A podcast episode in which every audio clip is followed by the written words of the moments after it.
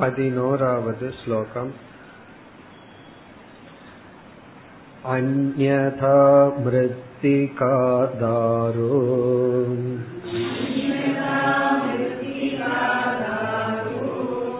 शिलास्यो देवताः कथम्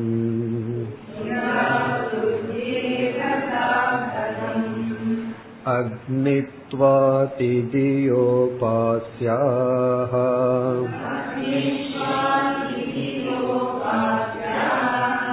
कथं वा योषिदादयः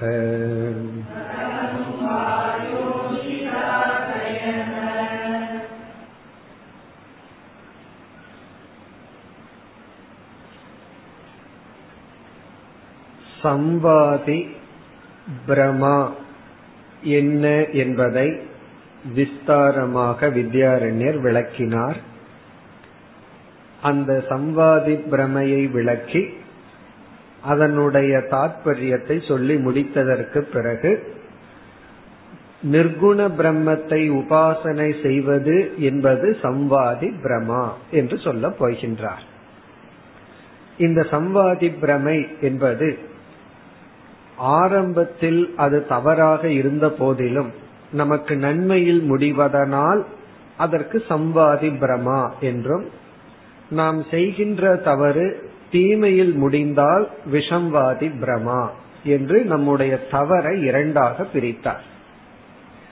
ஒரு கால் சம்வாதி பிரமா என்ற ஒன்றை ஏற்றுக்கொள்ளவில்லை என்றால் என்ன ஆகும் என்பதை இந்த பதினோராவது ஸ்லோகத்தில் குறிப்பிடுகின்றார்.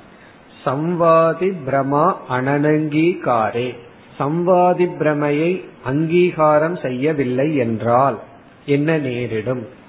அதற்கு இவர் பதில் சொல்லும் பொழுது யாரும் எந்த தேவதையையும் வழிபட முடியாது.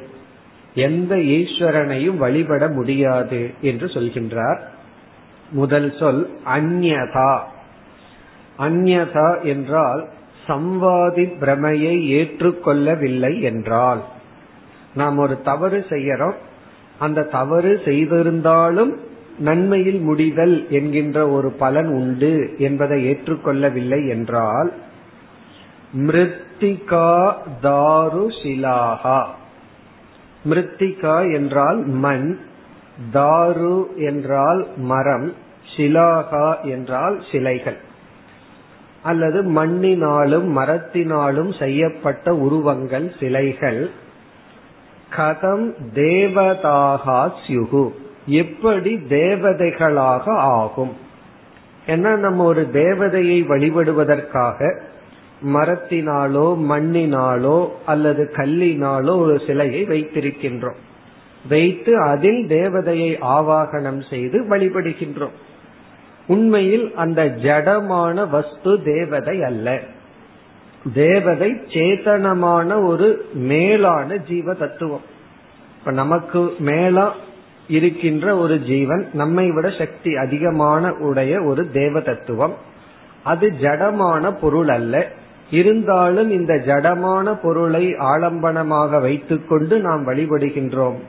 அந்த ஜடமான பொருளில் சேதனமான தேவதையை பார்ப்பது பிரமக தவறுதான். ஆனால் அது நமக்கு நன்மையை கொடுப்பதனால் அவ்விதம் வழிபடுகின்றோம். நாம் சம்வாதி பிரமையை ஏற்றுக்கொள்ளவில்லை என்றால் அப்ப பூர்வபக்ஷி என்ன சொல்றான்? பிரமை என்னைக்குமே தீமையை தான் கொடுக்கும். நாம செய்யற தவறு என்னைக்கு நன்மையை கொடுக்காது என்று நீ கூறினால் சம்வாதி பிரமைனே கிடையாது. எல்லா பிரமமும் விசம்வாதி தான் என்று நீ சொன்னால் எப்படி இவைகளெல்லாம் தேவதைகள் ஆகும்? தேவதைகளாக நாம் எப்படி வழிபட முடியும்? அது மட்டுமல்ல ஒவ்வொரு பூஜையிலையும் நம்ம வந்து விநாயகரை வந்து அந்த மஞ்சள்ல வைக்கிறோம். அப்ப அந்த மஞ்சளை பிடிச்சு வைக்கும் பொழுது அதுல வந்து விநாயகரையே நம்ம வழிபடுகின்றோம். அதெல்லாம் எப்படி தேவதைகள் ஆகும் இப்ப அந்நதா சம்வாதி பிரமா என்ற ஒரு பிரமையை ஏற்றுக்கொள்ளவில்லை என்றால் அப்படின்னா பூர்வபக்ஷியினோட அபிப்பிராயம் எல்லா எல்லா பிரமங்களும் விஷம்வாதி பிரமாதான் என்று நீ கூறினால் கல்லினாலும் மண்ணினாலும் மரத்தினாலும் செய்யப்பட்ட சிலைகள் எப்படி தேவதைகள் ஆகும் நாம் அவர்களை தேவதைகளாக வழிபட்டு பயனடைந்து வருவதை அனுபவத்தில் காண்கின்றோம். பிறகு இரண்டாவது வரியில் உபனிஷத்துக்களில் விதவிதமான ஆலம்பனங்கள் பேசப்பட்டு அந்த ஆலம்பனத்தில் சில தத்துவங்கள் எல்லாம் தியானிக்க சொல்லப்பட்டுள்ளது. அப்படி இவர் எடுத்துக்கொண்ட உதாகரணம் இங்கு பஞ்சாக்னி வித்யா என்ற ஒரு உபாசனை. முண்டகோபனிஷத்திலே வந்திருக்கு. சாந்தோக்கியம் பிருகதாரண்யக்கம் போன்ற உபனிஷத்துக்களில் எல்லாம் பஞ்சாக்னி வித்யா என்ற ஒரு உபாசனம். அதில் அக்னி ஆலம்பனம். அக்னிங்கிறது ஆலம்பனம்.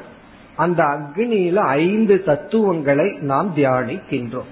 ஒரு ஜீவன் பிறப்பெடுக்க காரணமாக இருக்கின்ற ஐந்து தத்துவங்கள்.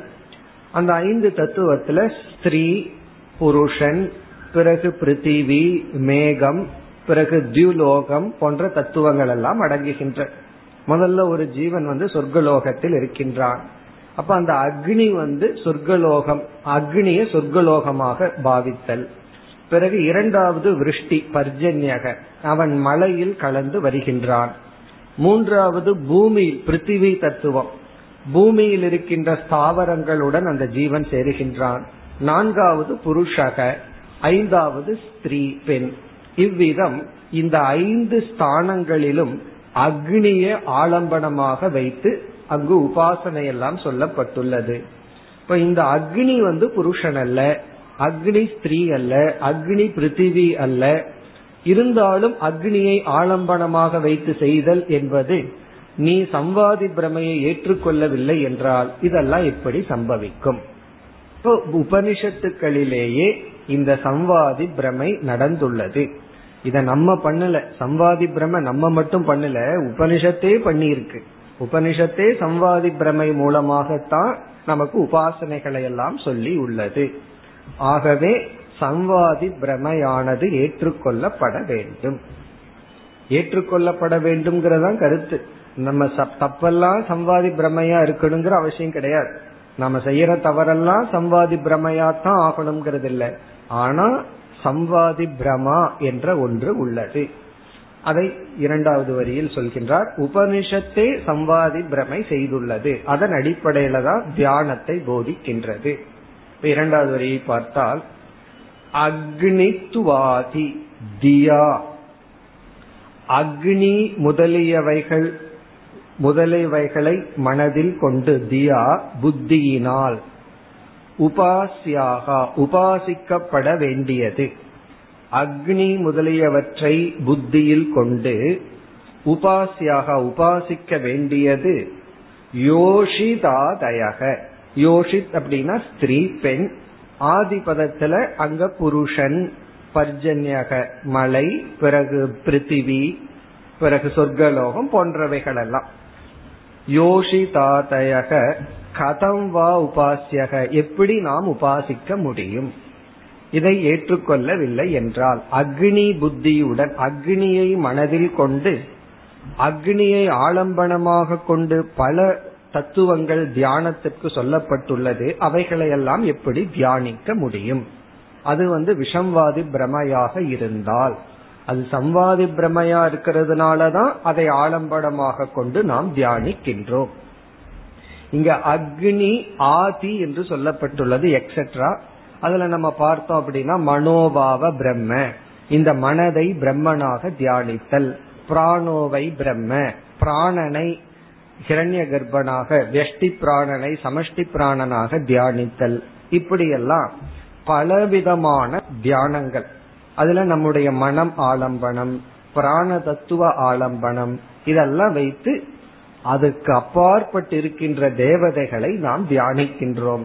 ஆகவே சம்வாதி பிரமை என்பது இவர் வந்து உபனிஷத் பிரமாணம். இதை ஏன் இப்படி சொல்றாருன்னா நமக்கு திடீர்னு சந்தேகம் வந்துடலாம் இதெல்லாம் வித்யாரண்யருடைய கற்பனையோ அவராக ஒரு பிரக்கிரியை அவராக ஒரு கற்பனை செய்து இந்த மாதிரி எழுதுகிறாரா அப்படின்னு சந்தேகம் வரக்கூடாதுங்கிறதுக்காக இது உபனிஷத்து பிரமாணத்துடன் கூடியது. எல்லா உபாசனைகளும் சம்வாதி பிரமைதான். சம்வாதி பிரமைனா அந்த நோக்கில பார்த்தா அங்க உண்மை இல்லை. ஆனால் அது வந்து நன்மை என்ற பலனை தருகின்றது. இன்னும் சுருக்கமா சொல்ல போனா ரிலீஜியனே சம்வாதி பிரம்மா தான் ரிலீஜியன் சொன்னா அது சம்வாதி பிரம்மா. அவர் அவர்களுக்கு ஒரு ஃபெய்த் இருக்கு. அங்க போய் நம்ம வந்து லாஜிக்கலா கொஸ்டின் பண்ண கூடாது பசுவை கொல்லக்கூடாதுன்னா கொல்லக்கூடாதுதான். காரணம் என்னன்னா அது வந்து சாஸ்திரத்துல சொல்லப்பட்டுள்ளது. அங்க வந்து லாஜிக் கிடையாது. நீ ஆட்டை கொண்டு சாப்பிடுறிய பசுவை கொண்டா என்ன அப்படின்னு கேட்க கூடாது பசு வந்து வதை செய்யக்கூடாதுன்னு சொல்லப்பட்டிருக்கு. வதை செய்யக்கூடாது தான் அதுக்கு ஒரு எக்ஸ்ட்ரா வேல்யூ கொடுத்துருக்குன்னா கொடுத்துருக்கு தான் அதே போல பிற புண்ணிய ஸ்தலங்களுக்கு சென்றா பாவம் போகும் அப்படின்னா அது ஒரு ஃபெய்த் அதை அப்படியே நாம் ஏற்றுக்கொள்ள வேண்டும். அங்க லாஜிக் எல்லாம் கிடையாது. அப்படிப்பட்ட ஒரு ஸ்ரத்தை நமக்கு நன்மையை கொடுக்கும். இனி இந்த சம்வாதி பிரமைய மிக மிக எளிமைப்படுத்தி அடுத்த ஸ்லோகத்தில் கூறுகின்றார் பனிரெண்டாவது ஸ்லோகம்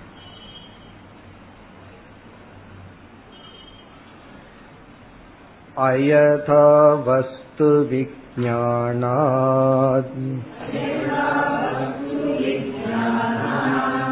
फलं लभ्यत ईप्सितम् काकतालीयत सोऽयम्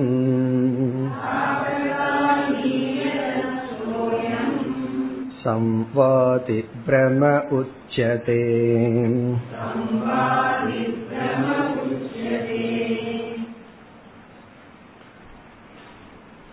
சம்வாதி பிரமையை நாம் புரிந்து கொள்ள மிக எளிமையான ஒரு நியாயத்தை அறிமுகப்படுத்துகின்றார் ஒரு நியாயம் இருக்கின்றது. காக தாலிய நியாயம் அப்படின்னு ஒரு நியாயம்.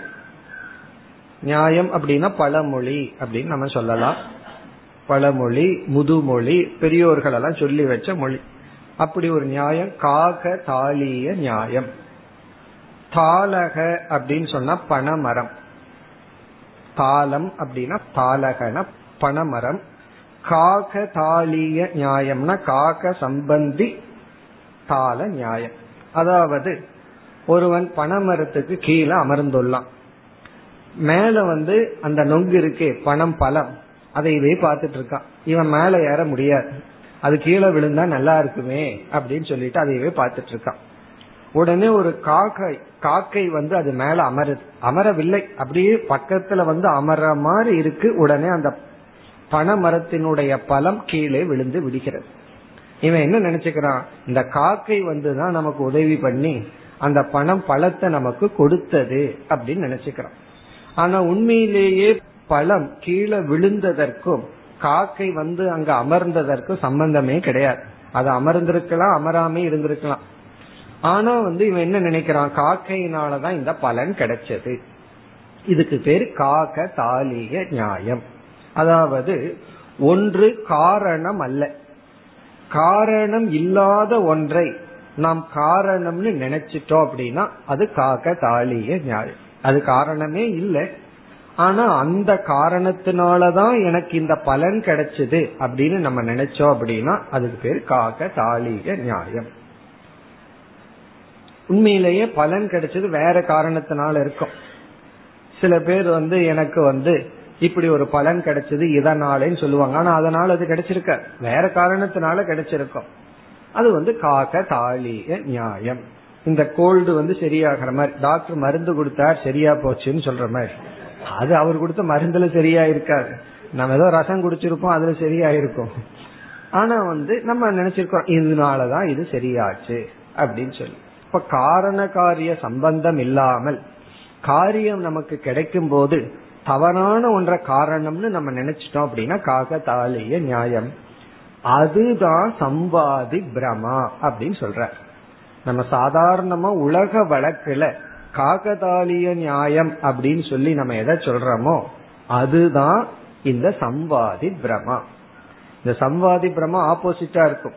இதே உலக வழக்குல பணமரத்தை சம்பந்தப்பட்டு இனி ஒரு பிராவர்பம் இருக்கு.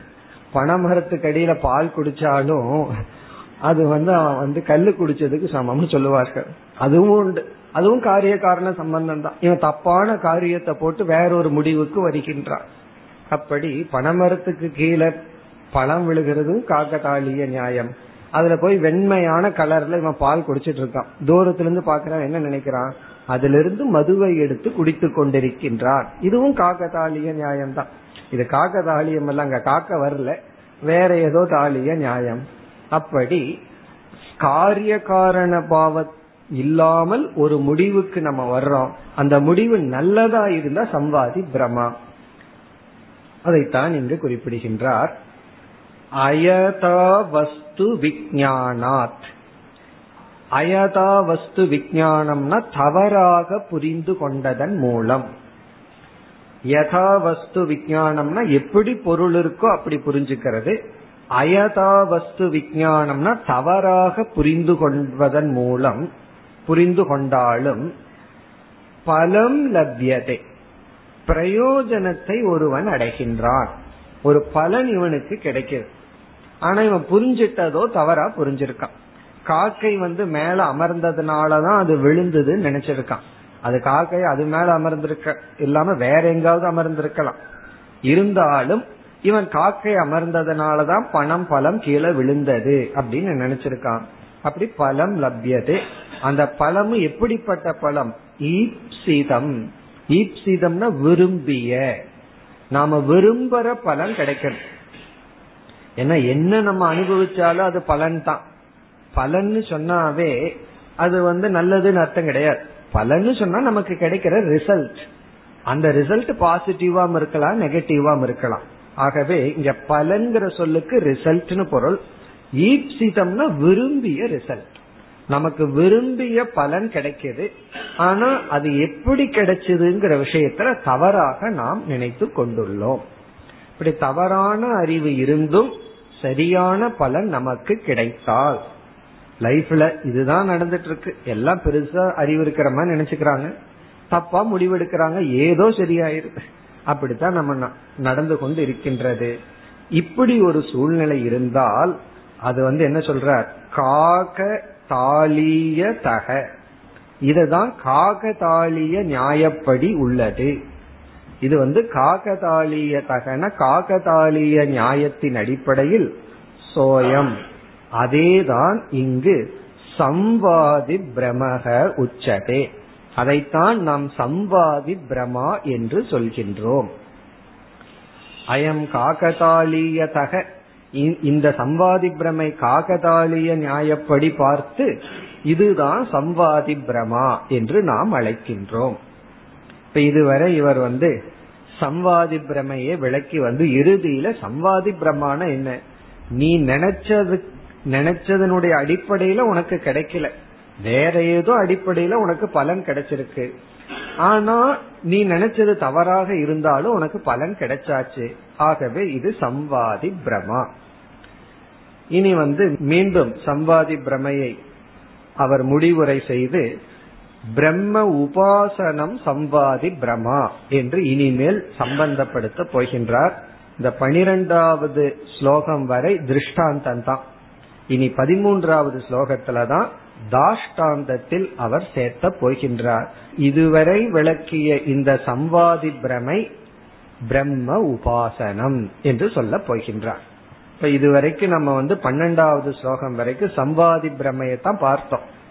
ஆரம்பத்துல சம்வாதி பிரமையை அறிமுகப்படுத்தினார் முதல் ஸ்லோகத்திலேயே.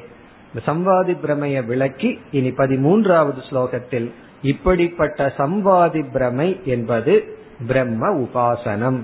என்று கூறுகின்றார் பதிமூன்றாவது ஸ்லோகம் स्वयं भ्रमोऽपि संवादी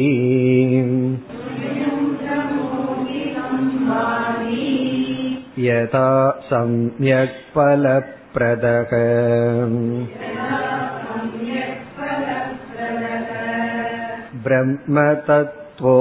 ब्रह्मतत्त्वोपासनापि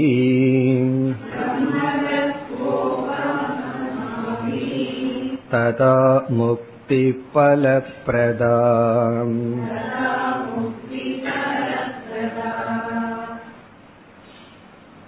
இந்த ஸ்லோகத்தில் இதுவரை நாம் விளக்கிய இந்த சம்வாதி பிரமை என்பது பிரம்ம உபாசனம் பிரம்மத்தை நம்ம உபாசனை பண்றதுங்கிறது பிரம்மதா என்று சொல்கின்றார். ஸ்வயம் பிரமக அபி சம்வாதி. சம்வாதி ஸ்வயம் பிரமக அதி தன்னளவில் தவறாக இருந்த போதிலும் ஸ்வயம் அப்படின்னா in its own standpoint அதனுடைய அடிப்படையில். சம்வாதி அதன் அடிப்படையில் பிரமக அதி அது தவறாக இருந்த போதிலும். சம்யக் பல பிரதக யதா. சம்யக் என்றால் நல்ல நமக்கு விரும்பிய பல பிரதக பலத்தை அது தருகின்றது. சம்யக் என்றால் நல்ல நாம் விரும்பிய பலத்தை அது தருவதனா தருகின்றது தருவதை போல யதா எவ்விதம் தருகின்றதோ. யதாங்கிறது எக்ஸாம்பிள் எவ்விதம் சம்வாதி பிரமை சுயமாக அது தவறாக இருந்த போதிலும் அது நமக்கு உகந்த நல்ல பலனை தருவதாக உள்ளதோ ததா. இரண்டாவது வரையில ததா அவ்விதம். அது போல.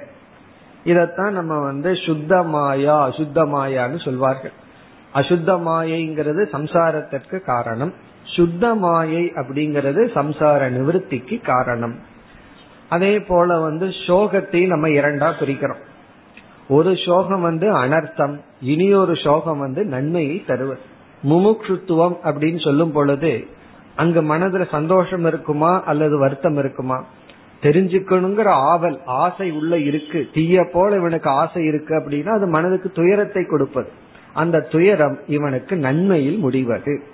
அதனாலதான் மகாபாரதத்திலையும் அர்ஜுனனுடைய துயரம் வேறு துரியோதனனுடைய துயரம் வேறு நம்ம பிரிச்சு பாக்கிறோம் துரியோதனனும் சம்சாரத்தை அனுபவிக்கிறான். அர்ஜுனனும் விஷாத யோகம். அர்ஜுனனுடைய துயரத்தை ஒரு யோகமாக சொல்லப்பட்டுள்ளது. ஆனா அர்ஜுனனுடைய துயரம் அவனுக்கு நன்மையை கொடுத்தது. அவனுக்கு கொடுத்ததோ இல்லையா நமக்கு பகவத்கீதையை கொடுத்திருக்கு. அர்ஜுனனுக்கு சோகம் வரலைன்னா நமக்கு பகவத்கீதையே கிடைச்சிருக்காது. துரியோகனுக்கு தான் சோகம் வந்தது. அது நமக்கு என்ன கொடுத்ததுன்னா அது நமக்கு ஒன்றும் கொடுக்கல. பாடத்தை கொடுத்தது அந்த மாதிரி இருந்தா அப்படித்தான் ஆகும் அப்படின்னு சொல்லி. அதே போல வாழ்க்கையில எல்லாமே சில பேர் நம்மை அவமானப்படுத்தினாங்கன்னா சம்வாதி பிரமைன்னு எடுத்துக்கணும். அது அந்த லெவல்ல நமக்கு கஷ்டத்தை கொடுத்தாலும் நமக்கு உண்மையிலேயே நல்லதா தான் கொடுக்கும். சில பேர் நம்ம கண்டுகொள்ளவில்லை நம்ம வந்து மதிக்கவில்லைன்னா அதெல்லாம் சம்பாதி பிரமையா நம்ம எடுத்துக்கணும். காரணம் என்ன? இதெல்லாம் தான் எனக்கு நன்மை. அது அந்த லெவல்ல மோசமா இருந்தாலும் உண்மையிலேயே எனக்கு இது நன்மையை தருவது. அப்படி எடுத்துட்டோம் அப்படின்னா இந்த சாப்டர் படிச்சதனுடைய பெரிய பலன். மோட்சம் கிடைக்குதோ இல்லையோ எல்லா கஷ்டமும் சம்வாதி பிரமையா நம்ம மாத்திடணும் அதனாலதான் சமயக் பல பிரதக அது இறுதியில் நல்ல பலனை கொடுப்பது கொடுப்பது போல.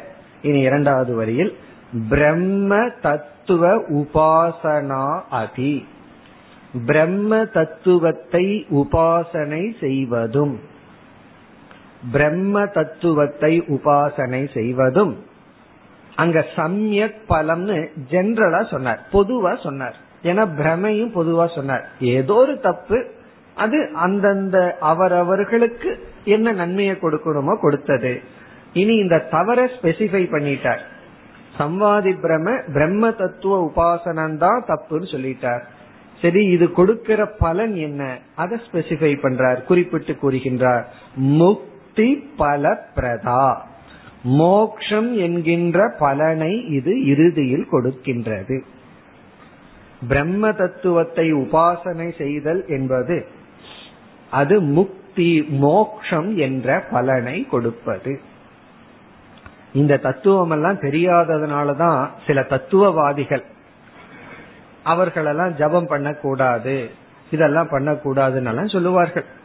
சில பேர் வந்து ரொம்ப ஹைலி திங்கிங்னு தங்களை நினைச்சிட்டு மற்றவங்களுக்கு பெரிய அறிவை கொடுக்கறதாக சில பேர் ட்ரெடிஷனல் இல்லாதவர்கள் வந்து ஆரம்பத்திலேயே உபாசனை குருவிடம் செல்லுதல் சரணடைதல் இதையெல்லாம் நீக்கி விடுவார்கள். நீ வந்து பற்றோட இருக்கக்கூடாது யாருடைய உதவியை நாடக்கூடாது ஜபம் செய்யக்கூடாது பூஜைகள் அவசியம் இல்லை இப்படியெல்லாம் நீக்கி விடுவார்கள். காரணம் என்னன்னா இது சம்வாதி பிரமை அப்படின்னு அவர்களுக்கு தெரியல. அவங்க எல்லாமே விஷம்வாதி பிரம்ம தான் அப்படின்னு நினைக்கிறார்கள். மேலோட்டமா பார்த்தா அங்க தவறு இருக்கிற மாதிரி இருக்கு. அதனுடைய தத்துவத்தை தெரியாதவர்கள் கூறுகின்றார்கள். இங்கு முக்தி என்ற பலனை பிரம்ம தத்துவ உபாசனையானது நமக்கு கொடுக்கின்றது. இப்ப இந்த இடத்துல ஒரு விளக்காசிரியர்கள் எல்லாம் எடுத்து பெரிய விசாரம் பண்றாங்க. முக்திங்கிற பலன் ஞானத்தினால தானே வரும். அப்படி இருக்கும் பொழுது எப்படி சம்பாதி பிரமையான உபாசன முக்தியை கொடுக்கும்? அப்படின்னு ஒரு கேள்வியை கேட்கும் பொழுது பிறகு அவர்களே பதில் சொல்லி வித்யாரண்யரை தெளிவுபடுத்த போறார். சம்பாதி பிரமா சாட்சாத் ந மோக்ஷகேது நேரடியா அது மோட்சத்தை கொடுக்கறது இல்லை பிறகு அது நமக்கு சித்த சுத்திய கொடுத்து பிரதிபந்தம் எல்லாம் இருந்தா அதை நீக்கி அபரோக்ஷ ஞானத்துலதான் நமக்கு மோட்சத்தை அடைவோம். அந்த அபரோக்ஷ ஞானத்திற்கான தடைகளை நீக்குவதன் மூலம் இந்த சம்பாதி பிரமா மோட்சத்தை கொடுக்கின்றது. அந்த ஸ்டெப்பு தான் ரொம்ப முக்கியம். இந்த ஸ்டெப்பை இடையில விட்டுட்டோம். நம்ம வந்து அந்த ட்ரெடிஷனை விட்டுட்டோம்னு அர்த்தம். ஏன்னா இனிமேல் வித்யாரண்யர் பரோட்ச ஞானம்னா என்ன? அபரோக்ஷ ஞானம்னா என்ன?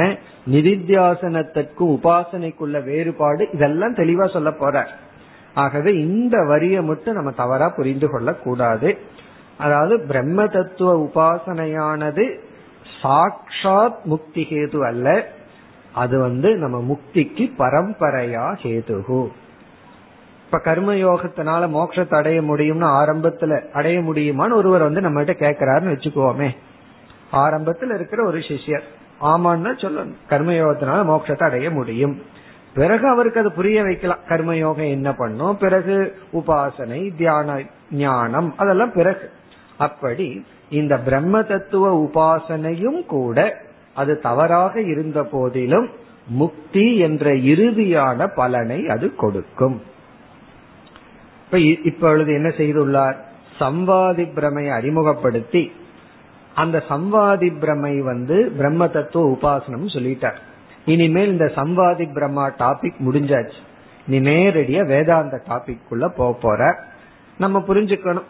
இது வந்து ஆரம்பத்துல ஒரு கோணத்துல தவறாக இருந்தாலும் அது முற்றிலும் தவறல்ல. அது மோட்சத்தை கொடுக்க கூடியது இனிமேல் என்ன செய்ய போகின்றார்? இந்த பிரம்ம தத்துவ உபாசனை யாருக்கு? யாரால் இந்த பிரமையை செய்ய முடியும்? இந்த தப்பு பண்றதுக்கு யாருக்கு தகுதின்னு சொல்ல போற? இந்த தப்பு பண்றதுக்கு தகுதி வேணுமே. ஒரு தப்பா கணக்கு போடுறதுக்கு ரெண்டு ஸ்டெப்பாவது தெரிஞ்சிருக்கணுமே. ஒருத்தன் படிச்சு ஒண்ணுமே எழுதலைன்னா பேசாம தான் உட்காந்துருப்பான் அந்த கொஸ்டின் பேப்பரை தான் எழுதி வச்சுட்டு வருவான். ஏதாவது ஒரு அட்டன் பண்ணி தப்பு பண்றதுக்காவது கொஞ்சம் அறிவு வேணுமே. ஆகவே யாரால் இந்த சம்வாதி பிரம ரூபமான பிரம்ம தத்துவத்தை உபாசிக்க முடியும் அதை அடுத்த ஸ்லோகத்தில் கூறி பிறகு வேதாந்த தத்துவத்திற்குள் நுழைகின்றார் பதினான்காவது ஸ்லோகம் वेदान्तेभ्यो ब्रह्मतत्त्वम्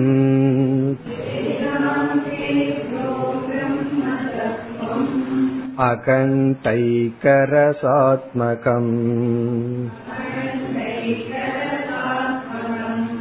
परोक्षमवगम्यैतत्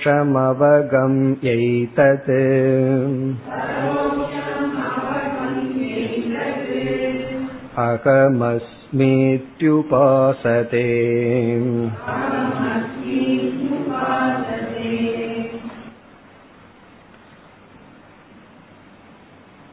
இங்கு சகுண பிரம்ம உபாசனம் என்று ஒரு உபாசனை இருக்கின்றது.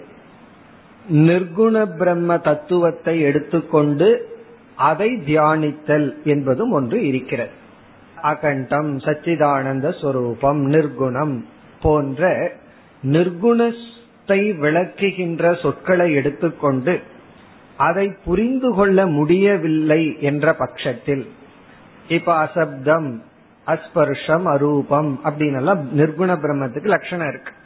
அது நமக்கு விளங்கவில்லை என்ற சூழ்நிலையில் அந்த சொற்களை நிர்குண பிரம்மத்தை விளக்குகின்ற சொற்களை எடுத்துக்கொண்டு அதை நாம் தியானித்தல் மனதிற்குள்ள அப்படியே அசை போட்டு கொண்டிருத்தல் தான் பிரம்ம தத்துவ உபாசனம் என்று சொல்லப்படுகிறது. பிரம்ம தத்துவ உபாசனம்னா நிர்குண சொரூபத்தை எடுத்துக்கொண்டு தியானித்தல். ஏன் தியானிக்க வேண்டும்? நிர்குண புரிந்து கொள்ள முடியவில்லை என்ற பட்சத்தில் அதை நம்ம எடுத்துட்டு தியானிக்கின்றோம். ஏன்னா சகுண பிரம்மத்தை எடுத்து தியானியே அப்படின்னு சொன்னா அதை எடுத்த உடனே வேதாந்தம் கொஞ்சம் உள்ள போயிருக்கிறதுனால அது மாயையாச்சே மித்தியாவாச்சேன்னு சொல்லிடு அது நாம ரூபமாச்சே அப்படின்னு சொல்லிடும் மனசு. அதனால சகுண பிரம்மத்தை எடுத்துட்டு தியானிக்க முடியல. சரி நிர்குண பிரம்மத்தை புரிஞ்சுக்கோன்னா புரிய முடியல. அதை சொல்ல போற அது திடீர்னு புரியாது. அப்ப என்ன பண்றோம்? இடைப்பட்ட காலத்துல சகுண உபாசனைய விட்டுட்டு நிர்குண பிரம்மத்தை வர்ணிக்கின்ற சொற்களை எல்லாம் எடுத்துக்கொண்டு நாம் தியானம் செய்கின்றோம். இப்படி தியானம் செய்பவர்களுக்கு நிர்குண பிரம்மத்தை பற்றிய எப்படிப்பட்ட ஞானம் ஏற்கனவே இருந்தாக வேண்டும். அப்படி ஒரு கேள்வி வரும் பொழுது இவர்கள் நிர்குண பிரம்மத்தை நன்கு புரிந்திருந்தால் நிர்குண பிரம்மத்துல அபரோக்ஷ ஞானம் இருந்திருந்தால் இவர்களால உபாசனை செய்ய முடியாது செய்ய வேண்டிய அவசியம் கிடையாது.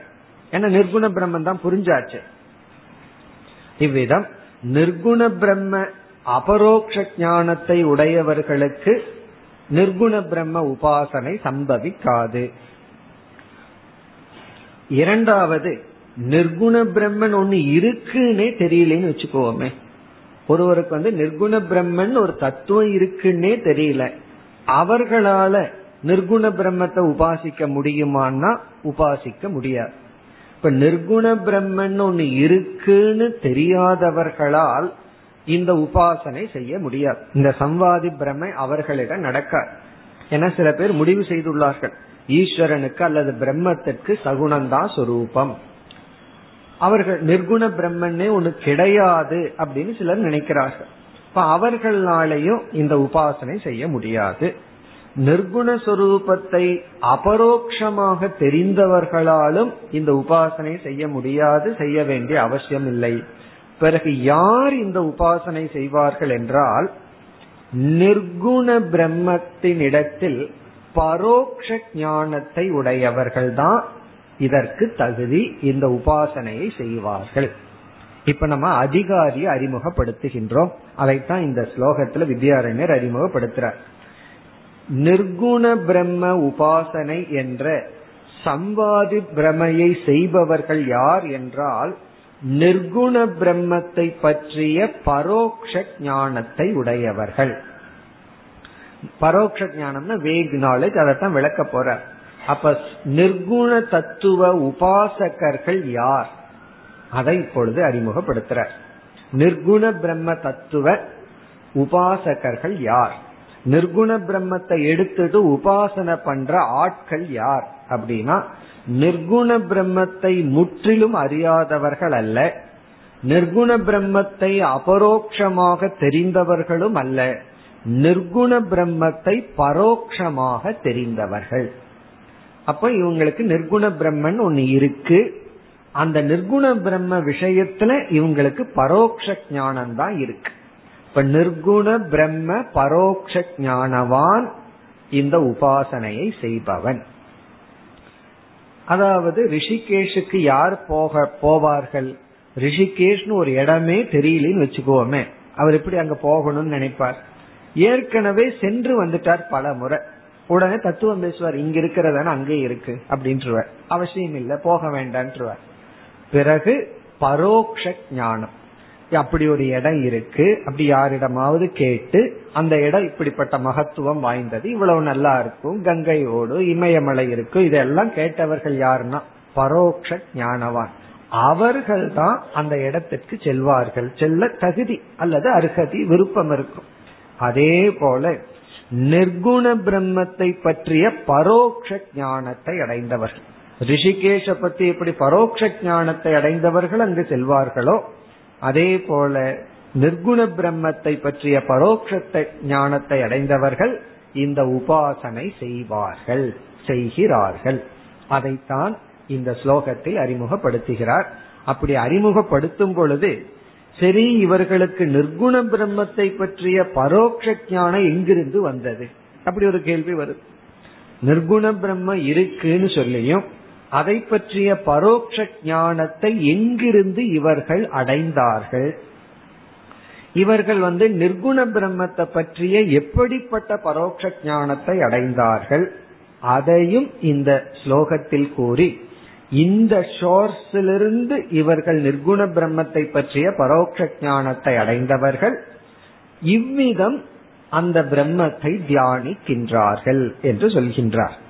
அப்படி பார்க்கும்போது இது நம்ம சொல்ற மாதிரி இருக்கும். நமக்கு வந்து பல வருஷம் வேதாந்தம் படிச்சிருக்கோம். இருந்தாலும் அந்த பிரம்மன் பரோட்சமாகவே இருக்கே அபரோக்ஷம் ஆகலையே அப்படின்னா உடனே இந்த பிரமைய நம்ம செய்தாகணும். இந்த பரோட்ச ஞானத்தை உடைய நாம் ஏதோ ஒரு பிரதிபந்தம் நமக்குள்ள இருக்கு. அதை நீக்குவதற்கு நம்ம என்ன பண்றோம்? நிர்குண சொரூபத்தை இங்கு சொன்னபடி நாம் தியானிக்க வேண்டும். முதல் சொல் வேதாந்தேபியக. வேதாந்தேபியக வேதாந்தத்திலிருந்து. வேதாந்தத்திலிருந்து. இங்கு வேதாந்தேபியக என்றால் உபனிஷத் உபனிஷத்துக்களிடம் இருந்து. உபனிஷத்தில் இருந்து பல உபனிஷத்துக்கள் அதனால புளூரல்ல சொல்ற. ஒரு வேதாந்தம் தானே இருக்கு எதுக்கு பண்மையில பேசுறாருன்னா பல உபனிஷத்துக்கள் ஆகவே பல உபனிஷத்துக்களிடம் இருந்து பிரம்ம தத்துவம் பிரம்ம தத்துவத்தை பல உபனிஷத்துக்களிடமிருந்து பிரம்ம தத்துவம் இங்க எப்படிப்பட்ட பிரம்ம தத்துவம்னு சொல்ற. ஏன்னா உபனிஷத்துல மாயையுடன் கூடிய பிரம்ம தத்துவமும் பேசப்பட்டுள்ளது. பல இடத்துல பார்த்தா ஹிரண்ய கர்ப்ப உபாசனம் ஈஸ்வர உபாசனம் ரொம்ப பேசப்பட்டுள்ளது. ஆனால் அகண்ட ஏக ரசாத்மகம் இது வந்து நிர்குண பிரம்மத்தை குறிக்கிறது அப்படிப்பட்ட பிரம்ம தத்துவம் இந்த பிரம்ம தத்துவத்துக்கு அடைமொழி தான் அகண்ட ஏக ரசாத்மகம். அகண்டம் அப்படின்னா பூர்ணமான அகண்டம் பிளவுபடாத அபரிச்சின்ன ஏகம் அப்படின்னா ஒன்று. ஏகம்னா ஒன்று. ஏன்னா பிளவுபடாத பல இருக்கலாமே. இப்ப வந்து ஒருவர் வந்து ஒரு ஆப்பிள கட் பண்ணி கொடுக்கிறார். நான் கூட எனக்கு பூர்ணமான ஆப்பிள் தான் வேணுங்கிற. கட் பண்ணாம கொடுங்கன்னு சொல்றேன். அப்போ பிளவுபடாத ஆப்பிள் அங்க இருக்கு. இவர் பிளவுபட்ட ஆப்பிள் எனக்கு கொடுக்கிறார். நான் வேண்டாம் எனக்கு பிளவுபடாத ஆப்பிள கொடுங்கன்னு சொல்றேன்.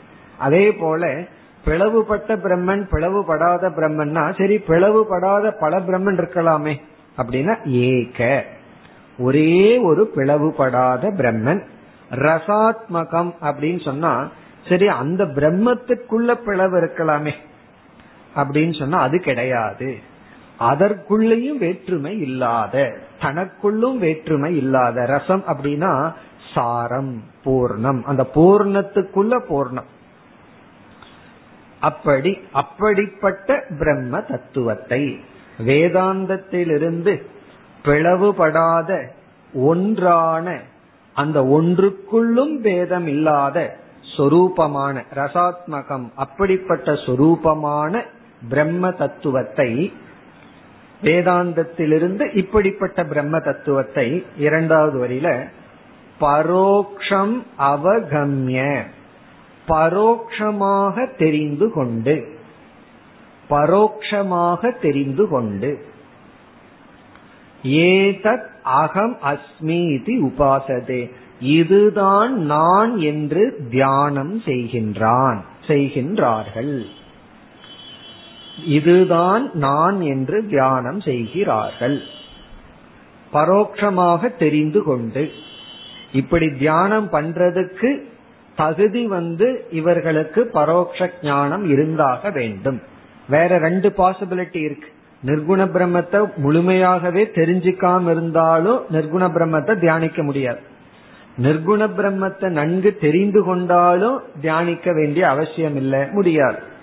ஆனால் இப்படிப்பட்ட நிர்குண பிரம்மத்தை பரோட்சமாக தெரிந்து கொண்டு இந்த பிரம்மன் நான் என்று உபாசனை செய்கின்றார்கள். இது எப்படின்னு சொன்னா ஒரு மனுஷன் வந்து ஏதோ புத்தி கோளாறுல தன்னை மிருகம் நினைச்சிட்டான் அல்லது எலின்னு நினைச்சிட்டான்னு வச்சுக்கோமே. டாக்டர் கிட்ட போறான் நான் எலி எலின்னு சொல்லி.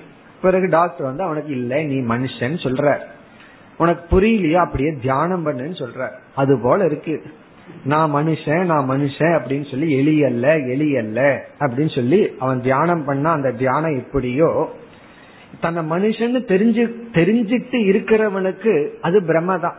நீ மனுஷன்னு தியானம் பண்ற விஷயம் அல்ல அது நீ மனுஷன் புரிஞ்சுக்க வேண்டிய விஷயம் அப்படின்னு சொல்லி அவனுக்கு புரியுது. ஆனா இவனுக்கு ரொம்ப நாள் தன்னை எலி எலின்னு நினைச்சு நினைச்சு பூனைய கண்டு பயந்து ஓடி ஓடி அந்த சம்ஸ்காரத்துல இவன் என்ன நினைச்சிட்டு இருக்கான்? இப்ப நான் மனுஷன் மனுஷன் அப்படின்னு நினைச்சிட்டு அவன் தியானம் செய்கின்றான். அது போல இவன் இங்கு உபாசனை செய்கின்றான். காரணம் என்ன இது உபாசனைக்குரிய விஷயமே அல்ல. இது புரிஞ்சு கொள்ள வேண்டிய விஷயம். புரியல அப்படிங்கும் போது அவன் உபாசனை செய்கின்றான். ஏன் புரியலனா பரோக்ஷம் அவகம்ய. இந்த அகண்ட ரசத்தை பரோக்ஷமாகவே இவன் அறிந்து கொண்டு இவ்விதம் தியானம் செய்கின்றான். இப்ப இதுல நமக்கு வந்து இந்த ஸ்லோகத்தை படிச்ச உடனே ஒரு பெரிய சந்தேகம் வரலாம். அந்த சந்தேகம் என்ன அப்படின்னா பரோக்ஷ ஞானம் நிர்குண பிரம்மத்துல எப்படி சம்பவிக்கும்? நிர்குண பிரம்மத்துல வந்து பரோக்ஷ ஞானம்ங்கிறது எப்படி? ஆகவே பரோக்ஷ ஞானம்னா என்ன? நிர்குண பிரம்மத்தை பரோட்சமா புரிஞ்சுக்கிறதுனா என்ன? அபரோக்ஷமா புரிஞ்சுக்கிறதுனா என்ன? இந்த சந்தேகம் நமக்கு வருகின்றது. அதை உணர்ந்த வித்யாரண்யர் அடுத்த ஸ்லோகத்தில் இருந்து பதினைந்தாவது ஸ்லோகத்தில் ஆரம்பித்து இருபத்தி ஒன்பதாவது ஸ்லோகம் வரை பரோக்ஷ ஞான சொரூபத்தை பற்றி பேசுகின்றார். பரோக்ஷ ஞான சொரூபம் பரோக்ஷ ஞானம்னா என்ன? பரோட்ச ஞானமே இப்ப பரோட்சமா இருக்கு. அது தெளிவா இல்லையே. ஆகவே முதல்ல பரோட்ச ஞானத்தை அபரோக்ஷ ஞானமா மாற்றணும். பரோட்ச ஞானம்னா என்னன்னு நமக்கு தெளிவாகணும். அப்பொழுதுதான் இப்படிப்பட்ட பரோட்ச ஞானத்தை உடையவர்கள் பிரம்ம நிர்குண பிரம்ம தத்துவத்தை அகண்ட ஏகரசமாக உள்ள நிர்குண பிரம்ம தத்துவத்தை உபாசனை செய்கின்றார்கள். அந்த உபாசனை சம்பாதி பிரமா அது பிரதிபந்தத்தை நீக்கி நமக்கு அபரோக்ஷ ஞானத்தை கொடுக்கும். ஆகவே இனிமேல் நமக்கு வர்ற இரண்டு டாபிக் ஃபர்ஸ்ட் டாபிக் பரோட்ச ஞானம் அதற்கு அடுத்தது வந்து இவர் அபரோக்ஷ ஞானத்தை பற்றி பேச போறார். இதுதான் பரோட்ச ஞானம் இதுதான் அபரோக்ஷ ஞானம் என்று இரண்டு ஞானத்தை பற்றி பேசி பிறகு இந்த நிதித்தியாசனத்துக்கு உபாசனைக்கு என்ன வேற்றுமை? அதாவது அபரோக்ஷ ஞானத்தை அடைஞ்சு அபரோக்ஷ ஞானத்துல நிலை பெற விரும்புபவர்கள் செய்கின்ற தியானத்துக்கு நிதித்தியாசனம்னு பேர்.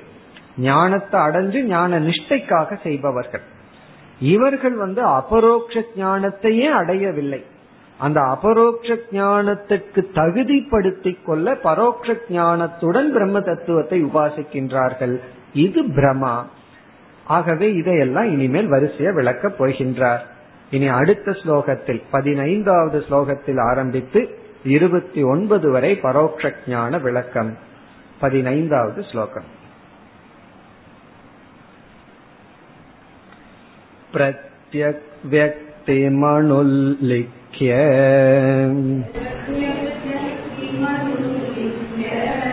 शास्त्रात् विष्ण्वाति मूर्तिवत्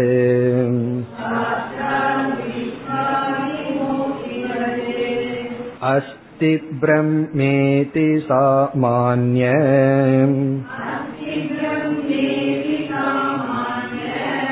ज्ञानमत्र परोक्षधीः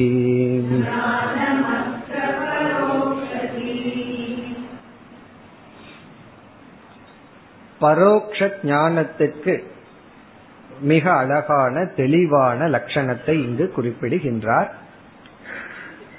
இங்கு பரோக்ஷ ஞானம் அப்படின்னு சொல்லும் பொழுதே விஷயத்தையும் நம்ம சொல்லணும் அக்ஷம் அப்படின்னா இந்திரியம் அக்ஷம்னா இங்க ஐந்து இந்திரியங்கள்.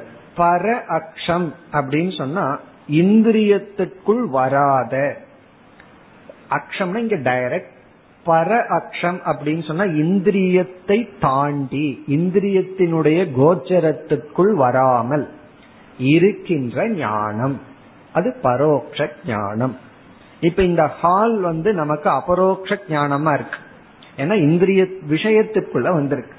அவரவர்களுடைய வீடு இருக்கே இப்பொழுது பரோக்ஷம். வீட்டை நினைச்சோம் அப்படின்னா அது பரோக்ஷம். நேரடியா அந்த வீட்டை நம்ம பார்க்கல. பர அக்ஷம். இந்திரியத்தினுடைய ரேஞ்சுக்கு அப்பாற்பட்டு இருக்கிறது பர அக்ஷம். இது நமக்கு தெளிவா புரிஞ்சிடும் இந்திரிய விஷயத்துல. இந்திரிய விஷயத்துல பரோட்ச ஞானம் என்ன அபரோக்ஷ ஞானம் என்னன்னா சந்தேகமே கிடையாது. காரணம் என்ன? இந்திரிய பார்த்தா அது பரோட்சம் பார்க்கல அப்படின்னா பார்த்தா அபரோக்ஷம். பார்க்கல அப்படின்னா அது பரோக்ஷம். பிரம்ம விஷயத்துக்கு வந்தா தான் இங்க கஷ்டமாகுது. பிரம்ம விஷயத்துல அபரோக்ஷ ஞானம் பரோட்ச ஞானம் சொல்லும் பொழுது அப்ப பிரம்மத்தை பார்த்து அனுபவிச்சா அது அபரோக்ஷ ஞானம். பிரம்மத்தை பார்க்காமலேயே ஏதாவது நினைச்சிட்டு இருந்தா அது பரோட்சமாங்கிற சந்தேகம் வந்துடும் இதன் அடிப்படையில தான் பலர் வந்து நான் உன்ன பிரம்மத்தை பார்க்காததுனால எனக்கு பரோட்ச ஞானம் தான் இருக்கு. என்னைக்கு அந்த பிரம்ம என் கண்ணு முன்னாடி ஒழுங்கா வந்து நிக்கிறாரோ அப்பொழுதுதான் எனக்கு அபரோக்ஷ ஞானம் வந்தது. அவர் என் கண்ணு முன்னாடி வந்து நிக்காத வரைக்கும் எனக்கு பிரம்மத்தை பத்தி அபரோக்ஷ ஞானத்தை அடையல அப்படின்னு நம்ம நினைச்சிட்டு இருக்கோம். பலர் வந்து இந்த தத்துவத்திலேயே இருக்கார். பிரம்மத்தை நான் அனுபவிக்காத வரைக்கும் அட்லீஸ்ட் கனவுலையாவது வந்துட்டு போகட்டுமே.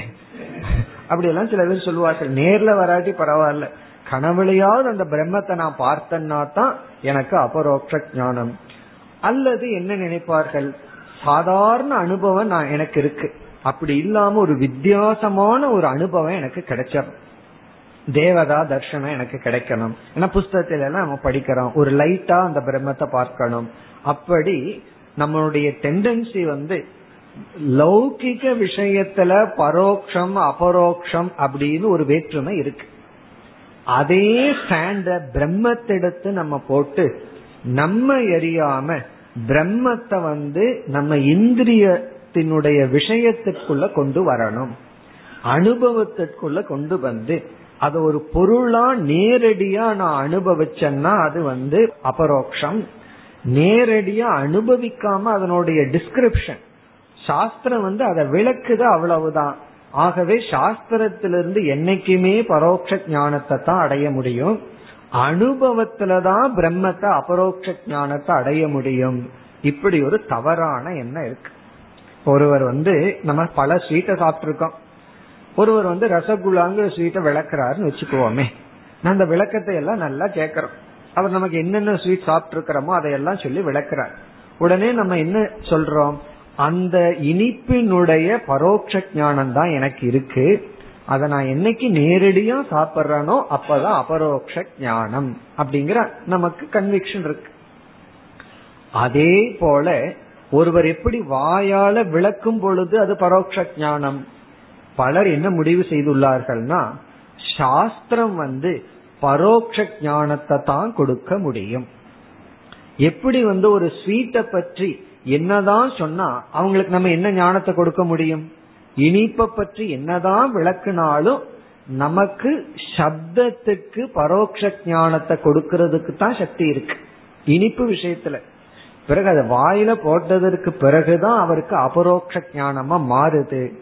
இந்த கொள்கையை பலர் கொண்டுள்ளார்கள்.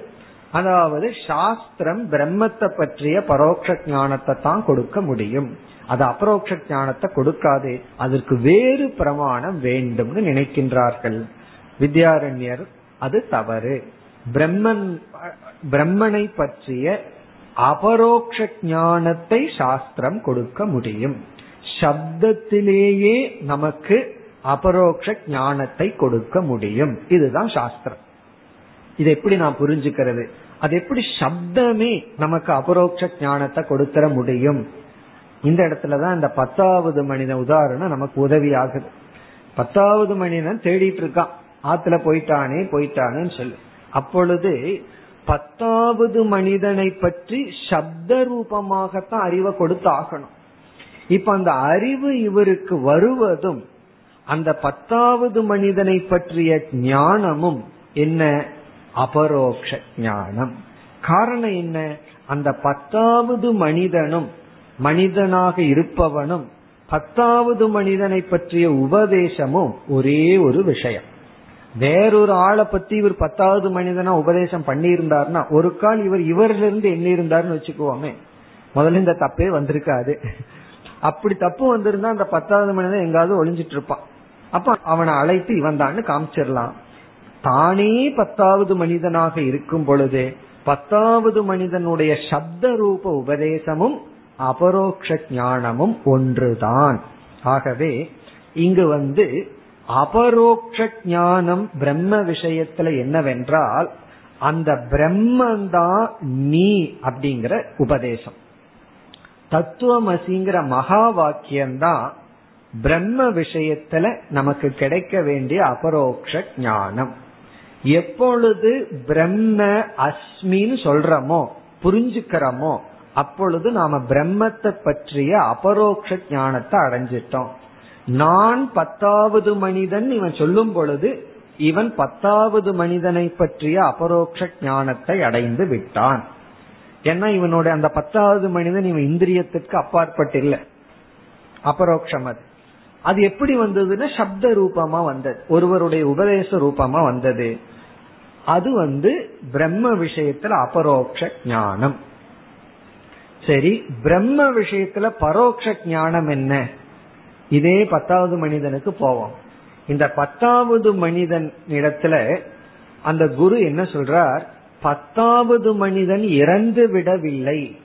பத்தாவது மனிதன் இருக்கிறான்னு ஃபர்ஸ்ட் சொல்ற. உடனே இவனுக்கு ஒரு சந்தோஷம். ஓ ஆள் போயிரல நம்ம பொறுப்பா பத்து பேர்த்த கொண்டு போய் விட்டுறலாம் அப்படின்னு ஒரு சந்தோஷம். அப்போ பத்தாவது மனிதன் அஸ்த தசமக அஸ்திங்கிற ஞானம் இருக்கே அந்த ஞானத்தை இவன் பெறுகின்றான் முதல் வாக்கியத்துல. பிறகுதான் நீதான்னு சொல்லி சுட்டி காட்டுறாரு அதற்கு பிறகு. பத்தாவது மனிதன் இருக்கிறான்னு சொல்ற ஞானம் இருக்கே அது பத்தாவது மனிதனை குறித்த பரோக்ஷ ஞானம். பத்தாவது மனிதன் இருக்கின்றான்ங்கிறது பத்தாவது மனிதனை குறித்த பரோட்ச ஞானம். பத்தாவது மனிதனாக இருக்கின்றேன் அப்படிங்கறது அபரோக்ஷ ஞானம். இதுக்கு மேல பெஸ்ட் எக்ஸாம்பிள் சொல்ல முடியாது. இதேதான் பிரம்ம தத்துவத்திற்கு வருகின்றது. பிரம்ம அஸ்திங்கிற ஞானம் பிரம்மத்தை பற்றிய பரோக்ஷ ஞானம். நிர்குண பிரம்ம இருக்கு அப்படின்னு சொன்னா அது அந்த நிர்குண பிரம்மத்தை பற்றிய பரோக்ஷ ஞானம். அந்த நிர்குண பிரம்மனா இருக்கின்றேன்னு சொல்லிட்டோம்னா அந்த பிரம்மத்தை பற்றிய அபரோக்ஷ ஞானம். அப்போ நிர்குண பிரம்மத்தை நம்ம புரிஞ்சுக்கும் பொழுது இப்ப நம்ம அபரோக்ஷத்தை விட்டுருவோம். இனிமேல் இருபத்தி ஒன்பதாவது ஸ்லோகம் வரைக்கும் பரோட்சத்திலேயே இருக்க போறோம். அப்ப பரோட்ச ஞானம் பிரம்மத்தை பற்றி அடையணும் அப்படின்னு சொன்னா அந்த பிரம்மத்தை பற்றி பேசும் பொழுது நான்கிற அகம் அங்க சம்பந்தப்பட்டிருக்க கூடாது இந்த நான்கிற அகம் இருக்கே அதை சம்பந்தப்படுத்தாம பிரம்ம அப்படிங்கிற ஒரு தத்துவம். பத்தாவது மனிதன் இருக்கின்றான்ங்கிற ஸ்டேஜ்ல அவன் தன்னை சம்பந்தப்படுத்திக்கல. தன்னை சம்பந்தப்படுத்தாம பத்தாவது மனிதனுடைய அஸ்தித்வம் தான் அவனுடைய புத்தியில ஸ்புரிக்குது. அதே போல பிரம்ம விஷயத்துல நான்கிறத சேர்த்தாமல் என்ன சேர்த்திக்காமல் நம்மை நாம் சேர்த்தி கொள்ளாமல் இந்த நான்கிறது இண்டிவிஜுவல் அதை வந்து இந்த இடத்துல வியக்தி பிரத்யக் அப்படிங்கிற சொல்லல வித்யாரண்யர் பயன்படுத்துறார். பிரத்யக். அந்த பிரத்யக் அதாவது நான் அப்படிங்கிற ஒரு வியக்தியான இண்டிவிஜுவலை பற்றியே பேசாம வெறும் பிரம்மன் பூர்ணமான பிரம்மன் இருக்கு அப்படின்னு சொன்னா அது பரோக்ஷ ஞானம். இப்ப பிரம்ம விஷயத்துல எது பரோட்ச ஞானம் எது அபரோக்ஷ ஞானம்? அனுபவத்துல பிரத்யக்ஷ பிரமாண விஷயத்துல எது பரோட்ச ஞானம் அபரோக்ஷ ஞானம்னு பார்த்தா நமக்கு தெளிவாயிரும். பிரத்யக்ஷ விஷயத்துல வந்து இந்திரிய விஷயத்திற்கு வந்தா அது அபரோக்ஷம் இந்திரிய விஷயத்திற்கு வரலினா அது பரோக்ஷம். பிரம்ம விஷயத்துல சப்த விஷயத்துல நான் பிரம்மன்னு சொன்னா அபரோக்ஷம் பிரம்மன் அஸ்தி பிரம்மன் இருக்குன்னா அது பரோக்ஷம். இப்ப பிரம்மன் இருக்குங்கும் போது இந்த சாட்சி சொரூபமான என்ன நான் விட்டு விடணும். ஏன்னா அதுக்குள்ள கொண்டு வரவே கூடாது. அதைத்தான் இங்கு குறிப்பிடுகின்றார். பிரத்யக் வியக்திம் அனுல்லிக்கிய மிக அழகான ஸ்லோகம் தெளிவான ஸ்லோகம். பரோட்ச ஞானத்துல அபரோக்ஷ ஞானத்தை அடைஞ்சிடலாம் இந்த ஸ்லோகத்துல. அது தெளிவா அடைஞ்சிடலாம். இதுதான் பரோட்ச ஞானம் அப்படிங்கறத தெளிவுபடுத்துறார் பிரத்யக் வியக்தின். வியக்தின இண்டிவிஜுவல் தனிப்பட்ட. பிரத்யக் அப்படின்னா நம் நாம். செல்ஃப் அப்படின்னு அர்த்தம். பிரத்யக்னா செல்ஃப் நம்முடைய நம்முடைய தனித்தன்மை. பிரத்யக் வக்தி இஸ் ஈக்வல் டு நம்முடைய தனித்தன்மை. பிரத்யக்னா நம்முடைய வெக்தினா இண்டிவிஜுவாலிட்டி தனித்தன்மை. நம்முடைய தனித்தன்மையை. நம்முடைய தனித்தன்மை அதாவது சாட்சி சுரூபம் அப்படிப்பட்ட தன்மையை அனுல்லிக்கிய உள்ளேக்கணம் அப்படின்னா வெளிப்படுத்துதல். அனுல்லிக்கிய என்றால் வெளிப்படுத்தாமல் கலந்து விடாமல். இன்னும் புரிகிற வார்த்தையில சொல்லணும்னா கண்டுக்காம அப்படின்னு அர்த்தம். நம்முடைய தனித்தன்மையை கண்டு கொள்ளாமல். அத வந்து not taken into account அனுல்லிக்கிய அப்படின்னா அதை அப்படியே கண்டுக்காம விட்டு விட்டு அனுல்லிக்கியன விட்டு விட்டு அதை பற்றி பேசாமல் அதை உள்ளே கொண்டு வராமல். அதை நுழைக்காமல் அப்படின்னு ஏன்னா அங்க நம்ம பத்தி பேச்சே கிடையாது. பிரம்மத்தை பத்தி பேசுற ஏதோ பிரம்ம இருக்கு. அந்த பிரம்மன் சத்தியமா இருக்கு அது நித்தியமா இருக்கு அது வேற விஷயம். நான்கிற ஒரு தத்துவத்தில் இருக்கின்ற அந்த ஆத்மஸ்வரூபத்தை தனித்தன்மையை அணுல்லிக்கி உள்ளேக்கணும்னு அதை தூண்டி விடுதல். அணுல்லிக்கிய அப்படின்னு அதை பேசாம விட்டு விட்டு. அதை பற்றி அங்க பேச்சே கிடையாது. அதை பத்திய டிஸ்கஷனே கிடையாது. இப்ப நான்கிறத சம்பந்தப்படுத்தாமல் சாஸ்திராத் சாஸ்திரத்தின் துணை கொண்டு பிறகு ஒரு எக்ஸாம்பிள் சொல்ற. விஷ்ணுவாதி மூர்த்தி வது விஷ்ணு போன்ற மூர்த்தியினுடைய ஞானத்தை போல. இங்க வந்து சகுண பிரம்மன் எக்ஸாம்பிளா சொல்ற சகுண பிரம்ம இருக்கு இப்படி இருக்குங்கிற விஷயத்துல எப்படி சாஸ்திரம்தான் பிரமாணமோ? விஷ்ணு இங்க இருக்கார் அது யாரு? வைகுண்டத்துல விஷ்ணு இருக்காருன்னு சொல்லி எந்த பிரமாணத்துல சொல்றோம்? ஏன் அவர் கைலாசத்துல இருக்க கூடாதுன்னா அவர் இல்ல அங்க. அங்க இருக்கிற ஆள் வேற. வைகுண்டத்துல இருக்கிற ஆள் வேற இது யாருன்னா சாஸ்திரம் சொல்லியிருக்கு. அப்ப சாஸ்திரா சாஸ்திரத்தின் பிரமாணத்தை கொண்டு விஷ்ணுவாதி மூர்த்திவத்து விஷ்ணு போன்ற ஒரு சகுண பிரம்மத்தை அறிவதை போல இங்கு வந்து அஸ்தி பிரம்ம இதி. பிரம்மன் நிர்குண பிரம்மன் இருக்கின்றது என்ற சாமானிய ஞானம் பொதுவான அறிவு. சாமானிய ஞானம் அத்த இங்கு பரோக்ஷ தீகி பரோக்ஷ ஞானம் என்று சொல்லப்படுகிறது. அத்தனா நிர்குண பிரம்ம விஷயே. இந்த நிர்குண பிரம்ம விஷயத்தில் பரோக்ஷ ஞானம் என்பது. பரோக்ஷ தீகின தீகின ஞானம். நிர்குண பிரம்ம விஷயத்தில் பரோக்ஷ ஞானம் என்பது தனித்தன்மையை நான் ஆத்மா என்ற தனித்தன்மையை வெளிப்படுத்தாமல் அனுலிக்கிய எக்ஸ்பிரஸ் பண்ணாம பிரம்மன் இருக்கு என்று சாஸ்திரத்தின் மூலமா அறிவதுதான் பரோக்ஷ ஞானம்.